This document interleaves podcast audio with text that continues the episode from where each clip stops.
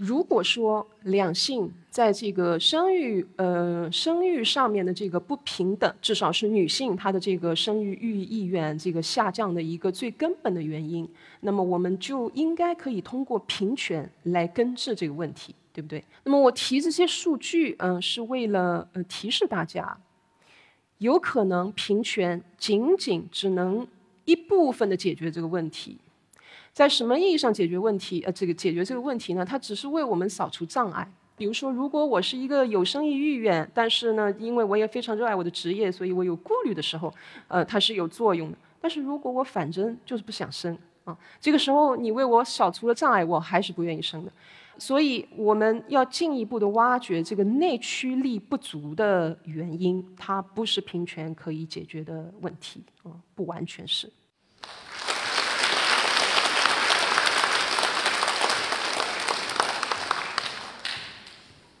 大家好，我是谢金，我是一名呃哲学研究员。呃，今天我选择跟大家一起探讨的这个问题呢，是呃这个生育率低下的这个问题。嗯，大家一定会感到奇怪，一个从事哲学研究的人，为什么要来谈论生育率低下这个看上去呃属于人口学或者说人口经济学的问题？嗯，更确切的说，我会把自己的这个工作，呃，称作为是意识形态批判。嗯，这里的意识形态指的是一个群体当中，呃，比较占主导的一些价值观和一些这个价值和观念一起构成的这个体系。那实际上面，我们日常生活当中的这个，嗯，做的各种各样的判断和行动，呃，哪怕是很微小的行动，背后都有一些这个价值观念在那里驱动他们。但是这个意识形态它的运作有两个特征，第一个是说他们往往是以潜移默化的方式深入人心的，也就是说我们常常在不意识到的时候，他们就呃已经在那里运作了。所以说它的第二个这个特征就是实际上在动用他们进行判断嗯和行动的时候，常常是不意识到他们的。因此有一个很重要的结果，就是当一个社会当中存在着被大家公认是成问题的现象的时候。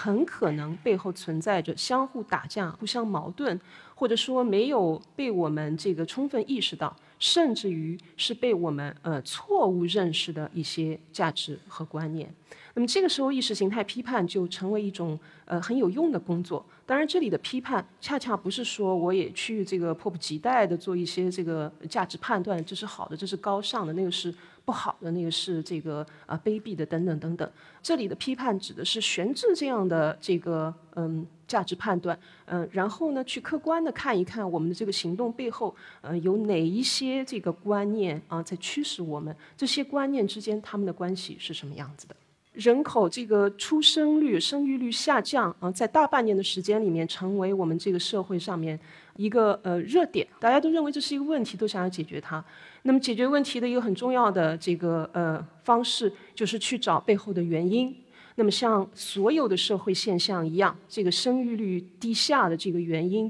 呃是多种多样的。那么我们比较呃容易想到的是一些客观上面的原因啊，比如说这个生育能力的下降，随着这个我们的这个不良的生活习惯啊，随着这个环境啊、水啊、空气的这个污染。还有一种很重要的我们会想到的原因，大家有可能讨论的最多的那个就是养育能力的下降。有可能，比如说随着一个社会它的这个失业率的上升，呃，或者说这个贫困人口的增多、两极分化的这个呃激化，甚至于是嗯出于一些比如说我们被称之为这个人道主义这个危机的一些现象，比如说饥荒啊，比如说战争，这些呃都会使得人们他哪怕是有能力生的时候。他觉得自己没有能力养，所以他也不愿意去生。那么这些都是比较容易找到对策的原因。但是，嗯，在我们今天这个社会当中，已经被称为这个断崖式的这个生育率的下降背后，还有一个非常重要的原因，它是主观上面的原因。嗯，就是。很多人，越来越多的人，他在呃，哪怕可以生，有能力养啊，他对于自己的这个经济前景其实是很乐观的。哪怕在这样的情况下面，他也选择不生不养。嗯，呃，也就是说，越来越多的人，他这个生育意愿他在下降，甚至于他已经没有任何的生育意愿了。这个不仅是我们社会当中的一个可以观察到的现象，实际上面，嗯，在很多的这个东亚国家，嗯，都有同样的这个这个嗯这个问题。比如说这个韩国、日本，我们发现这些呃曾经是处于这个儒家文化，也就是说从曾经是崇尚多子的社会，现在反而是在这个生育率上是成绩最差的一些国家和地区。所以我们完全可以问一个问题。就是什么样的新的主导的观念啊，使得人们不愿意生了？那么，在这个生育意愿下降的问题上面，大家呃有可能首先会想到的一个这个呃直接的原因，嗯，在于一个反比。当这这个社会中女性呃受教育的程度越来越高，她们的生育意愿就越来越低。这是一个呃在很多的这个发达国家。呃，都可以，或者说曾经可以被观察到的一个现象。所以，我们现在当然可以有呃两种选择。第一种选择是说，我们让女性都呃不要再接受教育了，让她们这个回归家庭啊，重新成为这个呃生育工具。比如说，就像这个美剧《这个使女的故事》里面演的那样。但说我我默认在座的，包括我在内的这个在场的各位，呃，对于我们来说，这不是一个选项。如果这不是一个选项，那么我们就需要继续去追问。这个反比，这个反比是由什么样的原因引起的？嗯，那么一个最明显的答案，实际上面就在问题里面，就是说这个问题只是针对女性来问的啊，我们不会说男性那里是不是也存在这样一个反比？为什么只有女性那里才会有这样一个现象啊？那么，嗯，是因为，嗯，这里就是说女性传统的社会里面，包括生育、养育在内的啊，这个再生产的活动啊，是由女性来从事的。嗯，所以有这样一个男主外和女主内的模式，但是现代呃社会里面，这个随着女性受教育程度的增高，呃，男女在生育这个问题上面，反而存在着一种新的模式的不平等。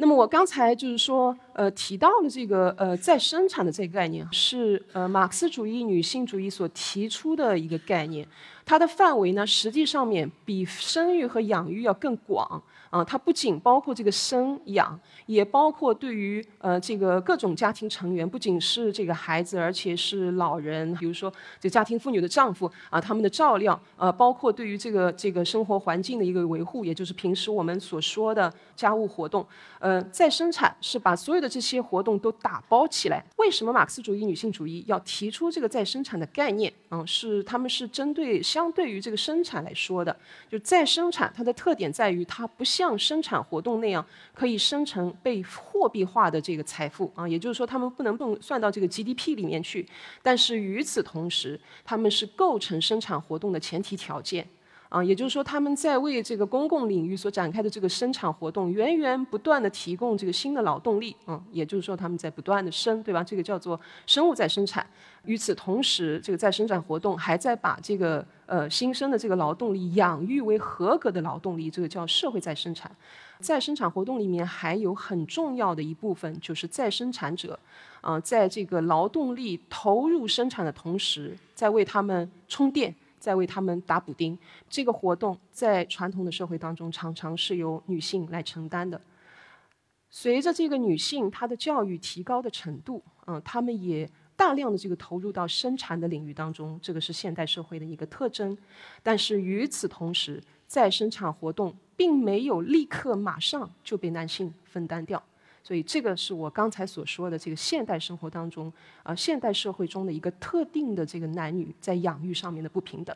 那么我们今天社会当中这个舆论当中常常会出现的一些说法，比如说这个母职惩罚。啊，母职惩罚指的是女性，因为她嗯那个要承担这个母亲的指责，而在职场上面常常处于一个弱势。比如说，她常常被呃同工不同酬；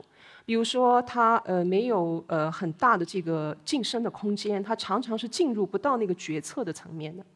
嗯，还有一个很很常常被使用到的说法，就是这个 double shift，这个 double day 这个说法，就是说，呃，当男女双方都在外面这个打工呃劳动了，这个工作了一天之后，那么女性回到家中还有第二班啊在等着她，而男性没有这方面的顾虑。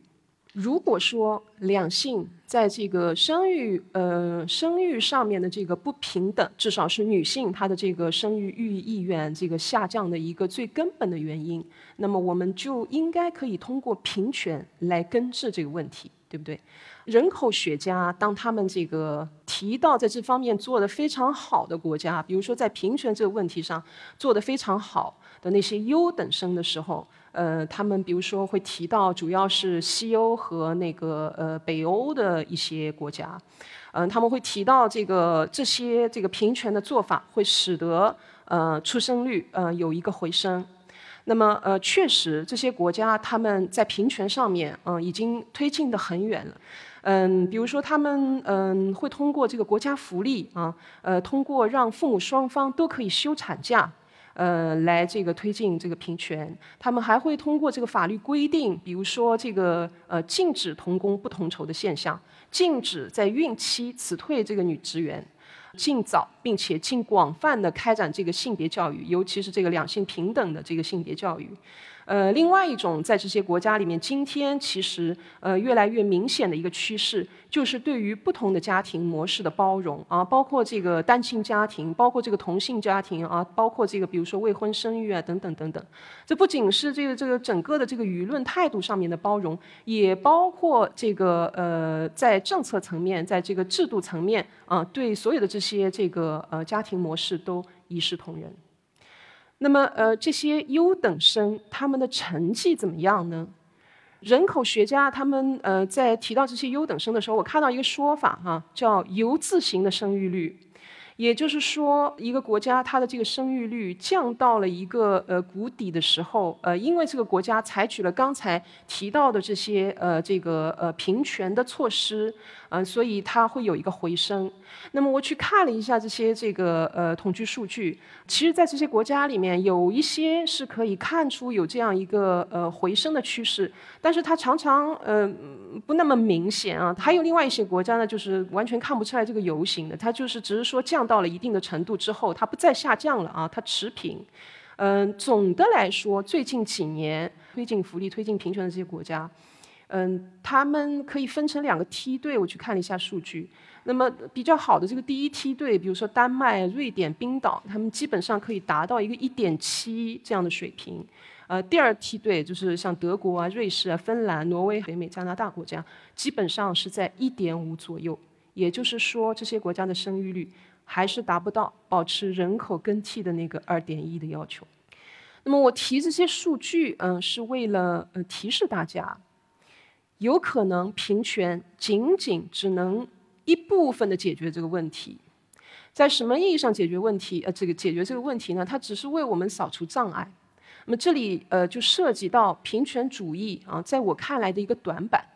当然，我是一个平权主义者，嗯，这是我的立场。但是这个立场不应该妨碍我啊，去比较客观的啊掂量一下这个呃这个理论。那么我在掂量这个平权主义的理论的时候，就发现这短板在于它并不告诉我们，当我们的权利都平等了之后，我们要一起干些什么。所以平权是一个扫除障碍的操作。比如说，如果我是一个有生育意愿，但是呢，因为我也非常热爱我的职业，所以我有顾虑的时候，呃，它是有作用的。但是如果我反正就是不想生啊，这个时候你为我扫除了障碍，我还是不愿意生的。所以我们要进一步的挖掘这个内驱力不足的原因，它不是平权可以解决的问题啊，不完全是。那么关于这个内驱力的不足，我可以想到的第一个原因，就是我们今天普遍的对于生育这件事情啊的无知。当我们对一件事情没有什么认知的时候，我们也很难具象的去构想它，啊，也很难说对它真的心生向往。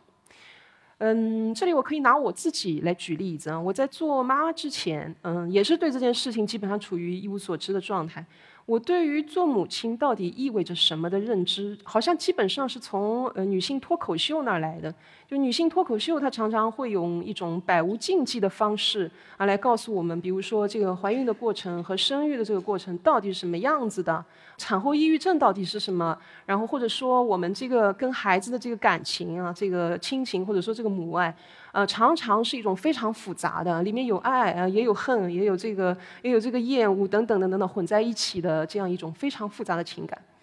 但是嗯，女性脱口秀当然不不可能使我获得一个充分的认识，所以，呃，当我做上母亲之后，我常常有一种遗憾，就是为什么之前没有任何的人来指点过我，使得我这个做妈妈的过程，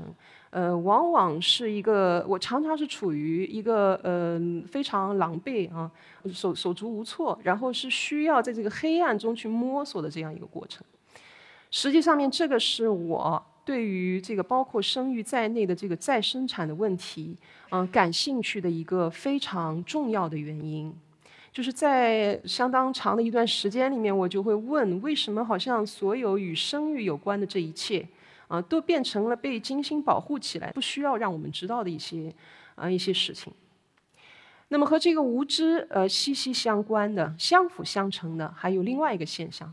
呃，这个现象就是，呃，我们在这个生育的过程当中，呃，就是作为这个生育者本人，常常他越来越处于一个旁观者的这个位置上面，嗯，呃，他常常这个生育的过程常常变成一个各种各样的专业人士或者说这个专家，呃，来来做主啊，来介入到其中的呃一一一一种活动。举一个例子啊。今天在这个世界上面，百分之九十九点九九的这个女性，因为她们在这个医院里面生孩子，呃，我们生孩子采取的都是统一的一个姿势，就是那个仰卧着，然后四脚朝天的那个姿势。对于产妇来说，没有任何的姿势比这个姿势更糟糕，因为没有任何的姿势使产妇更难以用力气，更难以使得孩子能够顺利的这个从产道里面这个生出来。所以这个姿势也是。很容易这个延长产程，所以它很有可能是会增加那个侧切或者说剖腹产的这个呃几率。但是它对于专业人士来说，对于医生和助产师来说是最好的姿势，它是最有利于他们来进行观察啊，来来进行介入的一个姿势，最有利于他们比如说使用产钳啊这个进行侧切的一个姿势。好，我觉得这是一个非常说明问题的呃例子，其他的例子也是不胜枚举的，就是今天这个养和育啊。嗯，越来越变成一个嗯，这个养育者、生育者呃，去求助和服从各种各样权威的过程。那么，我们要接下来问的一个问题就是，呃，这种无知、被动、成为旁观者的状态，嗯，到底是出于什么样的原因？很多人首先会想到的一个原因就是说。生育和养育上面被各种各样的人这个专家来代劳，可以提高安全和效率，这是一个呃毋庸置置疑的这个呃积极的结果啊。比如说这个嗯，它可以大量的这个降低呃新生儿的这个死亡率啊，它有很多这方面的好处。但是我刚才举的那个产妇生产的那个姿势的例子，应该已经提示我们。如果安全和效率是唯一的出发点的话，嗯，那么有可能很多的做法它已经过头了。在安全和效率的考量之下，有可能，呃，我们本不必要，呃，处于如此不知情和如此被动的状态。我认为还是有一个深究的必要，要去看一看，呃，这种现状它背后的有没有其他的原因。那么其中有一个很重要的原因，呃，它叫做生命政治。生命政治是这个法国的思想家福柯提出的一个概念，是想要去描述或者说界定这个现代国家的一个特点。这个特点在于，嗯，现在生命本身成为这个国家权力展开的一个场所。也就是说，国家机器现在变成了生命它的管理者、规训者啊，这个规划者。那么，呃，生命政治这个展开的第一个呃维度，就是我们自己作为个体的这个身体，现在被要求呃能够像生产线上的产品一样啊，变得很合格、有效用啊。但是与此同时，又变得非常的顺从啊，这样就是我们这个所有的这个能力呀啊，都可以被呃更容易被榨取。这个是呃这个身体呃像机器一样被这个规训啊，被训练。呃的一个呃最根本的目的，所以像我们今天已经这个常常放在口头的不不加思索的就会使用的词语，比如说劳动力、人力资源，其实都在提示我们生命正在被机械化，呃以及资源化。那么生命政治的第二个维度啊，就是今和我们今天的这个题目息息相关的这个人口，呃人口在生命政治之下，它也在被资源化。我们今天之所以，我今天之所以会站在这里跟大家讨论这个人口的问题，呃，就是因为在现代社会，在现代国家中，这个人口它的总量以及它在这个呃各种意义上的这个构成，年龄上面的这个性别上面的构成，都变成呃国家需要去呃非常精准的管理啊，去精准的去监控呃和规划的一个对象。现代国家要把生这件事情要死死的拿捏在手上，那么随之而来的，呃，就是生育的技术官僚化，也就是说，生育变成一件需要由专业啊，由专业人士、专家，呃，从宏观的层面全方位的介入和掌控的一件事情。在这样的情况下面，嗯，如果有太多的这个生育者，他们因为对于生育这件事情有充分的认知。对这件事情，嗯，有过多的这个主动权，嗯，比如说，呃，如果有这个过多的生育者，他们选择不在那个呃医院里面生孩子；如果说有过多的这个生育者，他们选择不把自己的孩子放在呃这个送到这个呃公共教育的这个体制里面，也不是公立，也不是私立的，他们自己想出这个自己想出一套这个教育的办法，这些是现代国家不太能容忍的事情。说到这里呢，大家有可能会有一个疑问：关于人口的这个生命政治，它的初衷是说，呃，使得人们按照国家所希望的那个样子啊，呃，按照国家想所希望的那个方式啊，去生国家所希望的那个量的那个人口。为什么它所造成的这个生育者的无知和被动，啊，反而会令这个生育率不受控制的下降呢？就生命政治实际上面，呃，它要很好的奏效，呃，是在人们尤其是女性没得选的情况下面，嗯，这这是它呃最有效的时候。而当人们有的选选的时候，再一次的，我们现在在这个呃，在这个女性受教育的程度呃越来越高的这个语境下面谈论这个问题的话，啊，当我们都有的选的时候。嗯，我们肯定是去倾向于去选择那些这个我们有所认知啊，我们觉得自己可以驾驭的活动，这是我刚才提到的第一个原因。嗯，但是我们也会倾向于去选择那些我们认为更有价值的活动，这是呃，我认为这个生育内驱力啊非常低下的呃第二个原因。第二个原因在于，我们越是接受这个现代公共教育。我们就越是认为再生产活动是没有价值的。为什么这么说？嗯，我们可以这个想一想，回顾一下我们在学校里面到底学了一些什么东西啊？今天我们这个孩子呃每天也都很忙，有很多作业要做，这个科目非常繁杂。但是归根结底，啊，现代教育它是聚焦在一些非常单一的能力上面的啊，比如说这个语言组织和表达能力啊，比如说。呃，更重要的是这个计算和分类啊，抽象的能力。还有呢，它非常注重我们对于各种因果关系，也就是说自然规律的掌握。这些我们可以把它们打包称之为工具理性。之所以称之为工具理性，是因为它呃主要适用于我们去执行各种各样的任务，而不那么的在于我们去进行，比如说反思的活动。我不知道这个在座的有没有这个正在鸡娃的父母，有没有父母在鸡娃的过程当中觉得最应该鸡的一件事情就是数学？嗯，有可能在鸡娃的父母没有时间来到现场。呃，如果如果那个 如果有的话，如果有的话，如果有的话，就是恭喜大家，呃，你们已经这个达到了这个伽利略和这个笛卡尔的高度了。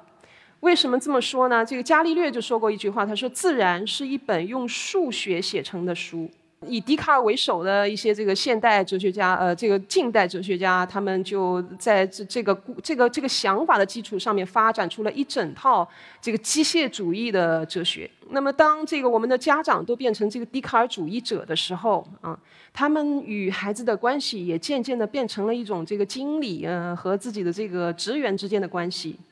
因为呃，当我们认为这个世界的本质归根结底就是这个数学公式的话啊，那么我们也认为呃呃，任何的东西都是可以被管理的，甚至于这个呃时间当然也是可以被管理的，睡眠可以被管理，甚至于情绪也要被管理啊，什么东西都要被管理。也就是说，我们正在用福特主义在养育下一代。就是福特，就是那个造车的福特，呃，他发明了一整套这个适用于生产线上的这个大规模生产的这个呃管理模式，这个叫福特主义。但是福特是造车的，对吧？我们现在在谈论的是造人的事情。呃，福特主义是不是适用于造人？不是，因为呃，人我们的这个作为活生生的这个生命的人，我们的需要呃是彼此不一样，并且无时无刻不在发生变化的。嗯，这些需要实际上面是没有办法被量化、被标准化、被数字化的。所以说，在生产活动所需要的能力和生产活动所需要的能力，常常不仅是不一样的，并且是相反的。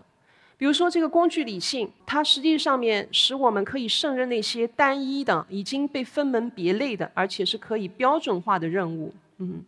但是养育和照料的活动啊，如果大家有经验的话，这个是应该呃是马上可以看到他们之间的区别的。养育和照料的活动，它尤其需要，比如说我们可以兼顾到不同的任务，嗯，同时比如说呃可以喂养，又可以聆听，啊，又可以对于这个明天的这个购物进行一个规划，又可以清理啊，需要有这个兼顾的能力。呃，它尤其需要我们有一个共情的能力啊，尤其需要我们一个这个可以敏锐的去观察到，比如说察察觉到不同的这个家庭成员他们的这个不同的需要，尤其需要这种能力。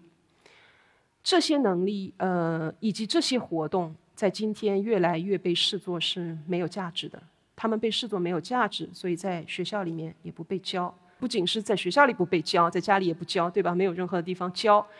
这个学校。它教与不教背后，实际上面已经在进行一个价值排序了。嗯，他不教的东西是认为他没有必要教的东西。为什么只教工具理性？是因为工具理性是最主要的。甚至是唯一可以呃将来被兑换为这个经济资本的东西。我们的工具理性越是强大，我们有就越有可能从事那些可以得到很大的回报的呃这个职业，比如说这个金融，嗯，比如说法律，比如说呃这个科学技术研发，对吧？这也是今天为什么我们越来越把教育称称作为投资的一个原因啊。工具理性是我们最大的一个文化资本。再生产，它没有办法在这样的意义上面转化成经济资本，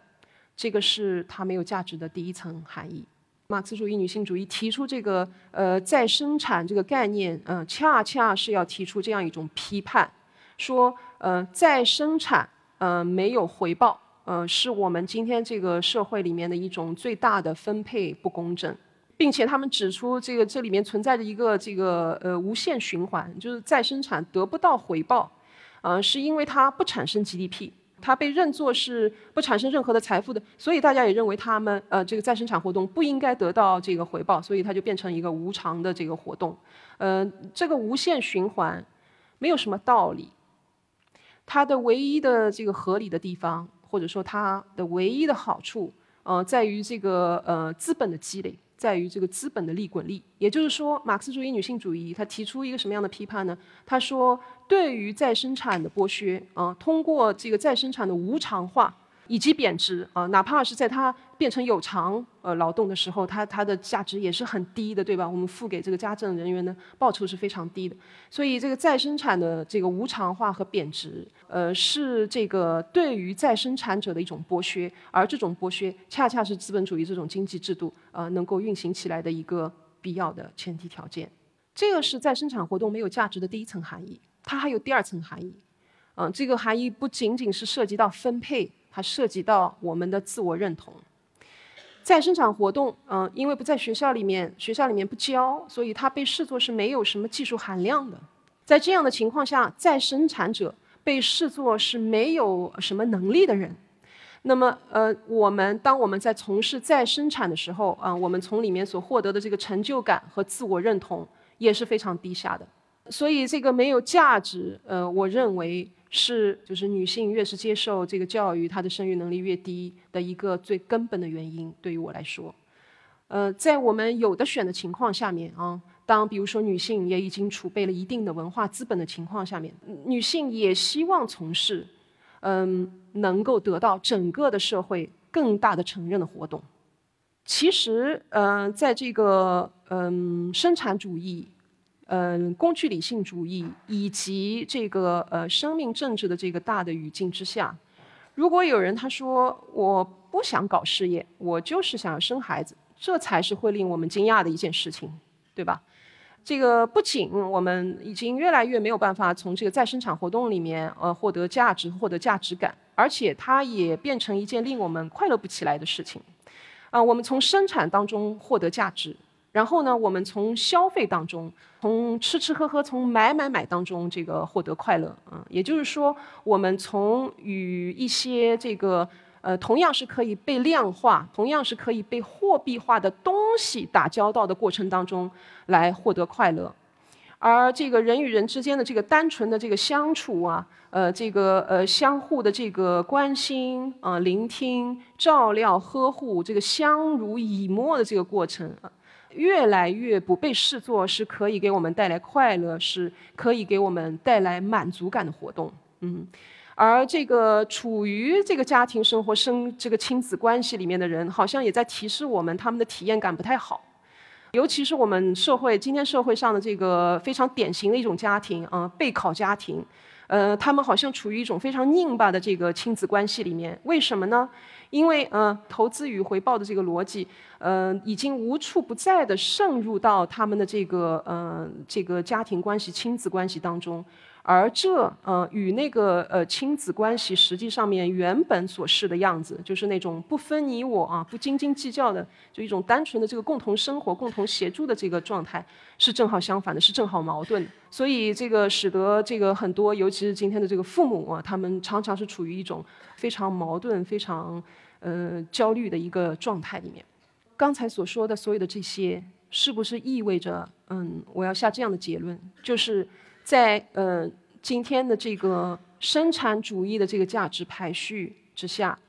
我们现在应该做的一件事情是把这个价值排序给颠倒过来。嗯，我的意思是不是说我们现在应该倡导这个再生产主义？是也不是。嗯，呃，我当然认为这个，嗯，呃，充分的肯定这个再生产的价值啊，充分的这个呃肯定，并且充分的这个回报再生产者，是一件非常必要、非常有意义的事情，啊，但是与此同时，啊，我的这个呃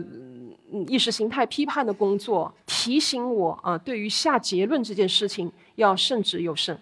嗯，他尤其提醒我说，呃，当我们看上去是面对一个非此即彼的选择的时候，很有可能是因为背后还有很多的问题没有被我们分析到。呃，我们今天这个社会里面已经可以看到，嗯，这样一个非此即彼的现象啊，这样一种打架的现象，就是有一波人他们在提倡这个呃不婚不育啊，另外一波人呢，呃，就是已经迫不及待的想要对这一波人进行各种各样的羞辱和扫荡，比如说你们是一些自私自利的人，比如说呃你们没有这个社会责任感，你们不愿意承担起对于群体来说非常重要的任务，等等等等等等。当我们面对这样的非此即彼的时候，嗯，我的这个工作总是告诉我，很有可能是其他的可能性还没有被想象到。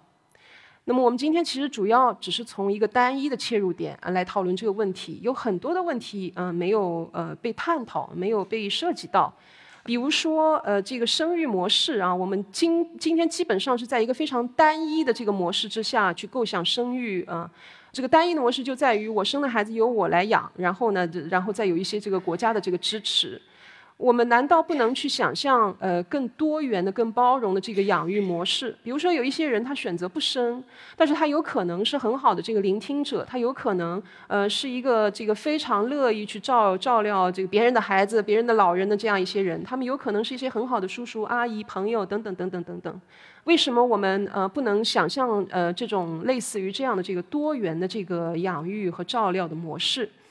这是第一个我们可以提的问题。还还有一个问题就是这个老龄化所养这个引发的养老问题，这是其实是我们这个在讲这个人口，呃，这个生育率低下的时候，好像最关心的一个问题，就是它的结果就是会引发养老的问题。但是这个养老的问题，难道只有多生一点劳动力这一个解决方案吗？我们可以想象其他的解决方案，比如说这个通过更合理的这个二次分配啊。呃，甚至于比如说通过很简单的减少浪费啊，我们处于一个消费社会里面，这意味着很多实际上我们没有我们在生产出来的那些产品最后都是被浪费掉的啊，少一点浪费有可能也可以解决这个问题。那么我把这些问题呃留给大家，因为呃我认为。一一个社会热点啊，一个大家都觉得成问题的这个嗯社会焦点，实际上面呃它可以这个起到的作用，尤其在于这个让我们开脑洞，对吧？呃，让我们这个把思路打开。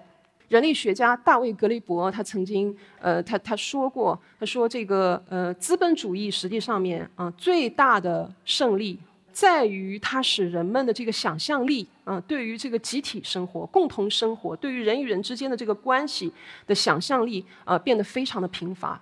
那么，呃，我刚才通过这个提出这个，嗯，生命政治啊，生产主义，呃，工具理性主义这样的说法，呃，也是想呃提示大家。我们正处于一个呃极其集体想象力越来越贫乏啊，也就是说价值观念越来越单一的社会当中，所以对于我来说，像生育率低下这样一个当然涉及到所有人的问题，它最大的作用就在于激发我们对于这个共同生活的想象力。嗯，谢谢大家。